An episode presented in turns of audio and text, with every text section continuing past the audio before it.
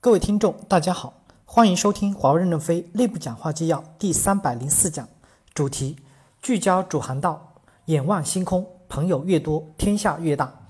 任正非在上研听取无线网络产品线业务汇报纪要。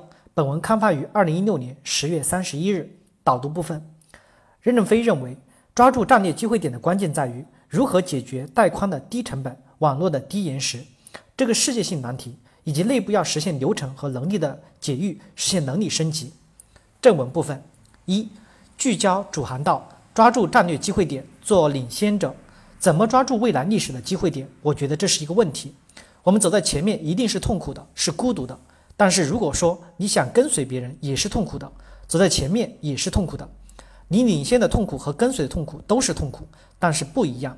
如果我们害怕未来领先产业的痛苦，那我们靠跟随能养活十七万人的高工资吗？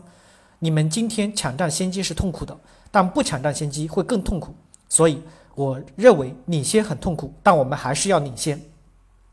我一直讲的一个观点是做多链接，撑大管道，行业市场也是链接。我们真正解决的问题还是连接。我们启动某一个东西的时候有困难，可以把困难分解了以后再承担。当我们进入核心的时候，我们就获得了更多的利益。我们坚定不移地坚持做多连接、撑大管道这个战略，通过无线提供连接，在行业市场上还有重大机会。弹药是要自己补充的，无线只要不离开主航道，应该没有投资的问题。什么叫主航道？我认为可以复制、可拷贝，不另开辟独立的销售渠道，就叫主航道，包括无线的小部件，我们就要做。不可复制、不可拷贝，就是个性化的需求，应该引入小公司进来做。但我们不帮助他销售。如果平台是开放的，就像苹果一样，吸纳很多人来做，形成强大的竞争力。你们自己确定项目，可以做正确的预算，不够你们写申请报告，预算不够你们就喊。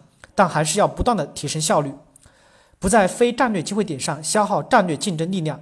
在这个时代，我们是很重要的强者，在核心技术上要有技术的断裂点，不要因为担心对手而延误了我们自己的战略性的机会。我们要胸怀宇宙，在世界这个舞台上，我们还是很小很小的。实际上，我们还是在跟随。我们要以一个新的心态来改变这个世界。这个新的心态就是要向美国人学习，学习美国的精神、美国的机制和美国的事业。第二部分，无线业务发展的方向和机会。一、无线网络解决带宽的低成本、网络的低时延是世界性的难题。通过技术创新提高客户的频谱资源的利用率，这非常好。但是要更关注时延的体验。为什么我很担心时延的问题？时延问题是未来最大的挑战，是移动产业进行转型的关键所在。一旦时延卡住，我们华为前进的步伐就会让后面的追兵追上来了。为什么我们能追上西方公司？就是在关键转型的时候，他们停顿了。那我们公司的停顿点可能就在时延。如果突破不了时延，未来前进的过程中，我们跑不动、跑不快了，后面就慢慢追得上来了。只要他没有突破，就会撕开一个小口，慢慢的逐进撕大了。都是各领风骚数百年，没有一个公司能永生的。我们要努力跑得更快。我们有全球的服务平台，这个平台的智能化，给客户提供优质的服务，是我们最后的一道防线。这么多年的积累，别人想要颠覆我们没有那么容易。无线可以大胆的往前冲。通过机器学习、人工智能不断的学习改进，这样解决方案才更加贴合客户的需要，才能给最终用户提供更有价值的特性、更好的体验。无线网络才能应对未来巨大的复杂性。二、拓展无线家庭业务，把视频弄进去，帮助移动运营商抓住十亿未连接的家庭宽带机会。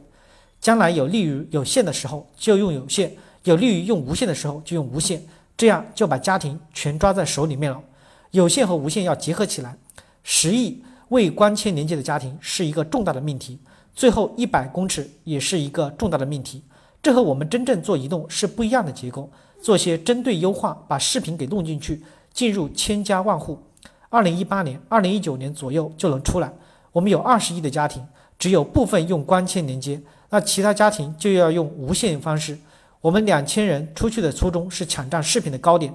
但是突然冒出这么多的机会点，我也没想到未来会涨的，未来会涨，我们怎么会做，怎么会做不到两千亿呢？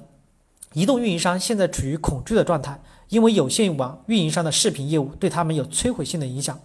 在家庭还是有线加 WiFi 占优势，所以他们恐惧。我们打通有线和无线视频，把在有线视频积累的能力复制到无线，用无线接入帮他们来解决代替这最后一百公尺。移动运营商就没有什么好恐惧的，就有坚定的发展信念了。上次陈立芳在大会表扬，就是这个 WTTX，新西兰电信已经用起来了。现在终端的降价速度非常快，4K 的电视也就三千多块钱一台，说不定还会降。这样社会的普及速度会很快，穷人的家庭可能也会想看看电视。我们可以把植入电视机的那个芯片做出来，让视频直接通过无线接口进来。所以我认为十亿未来十亿未连接家庭宽带问题是一个重大的问题，最后一百公尺接入是个重大的命题，这都是不那么容易的。无线要努力的解决。三。五 G 要保障不同业务的差异化体验，积极构建产业生态，做大产业空间。未来我们走向五 G 的时候，能不能改进，专门给不同的应用去预留一定的带宽，不要把带宽全部给了图像。我们说是以图像为中心，那是从怎么撑大管道的角度说的。语音是重要的功能，应给它一个专门的带宽。我现在也在说，波分能不能也给量子通信留一个带宽，不要让量子通信成为一个独占的系统，这样就解决了一个问题。就是合理分配资源给不同业务需要的问题，不然五 G 总说带宽的很，但是总是充分满足了这一部分的应用，又挤压了别的应用。有了区分服务，就会使得业务体验比别人好。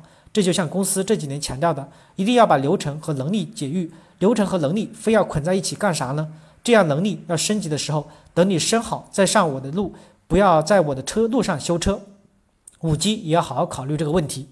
无限积极拓展互联网，这些垂直行业非常好，但要思考我们搞的物联网怎么与产业链分享共建。现在航天业发射了卫星，就把一些流量吸到了卫星上去了。物联在大海大海上怎么办？在没有四 G 和五 G 移动网的地方，包裹怎么跟踪？我们要综合考虑这些问题，联手各方来做大产业。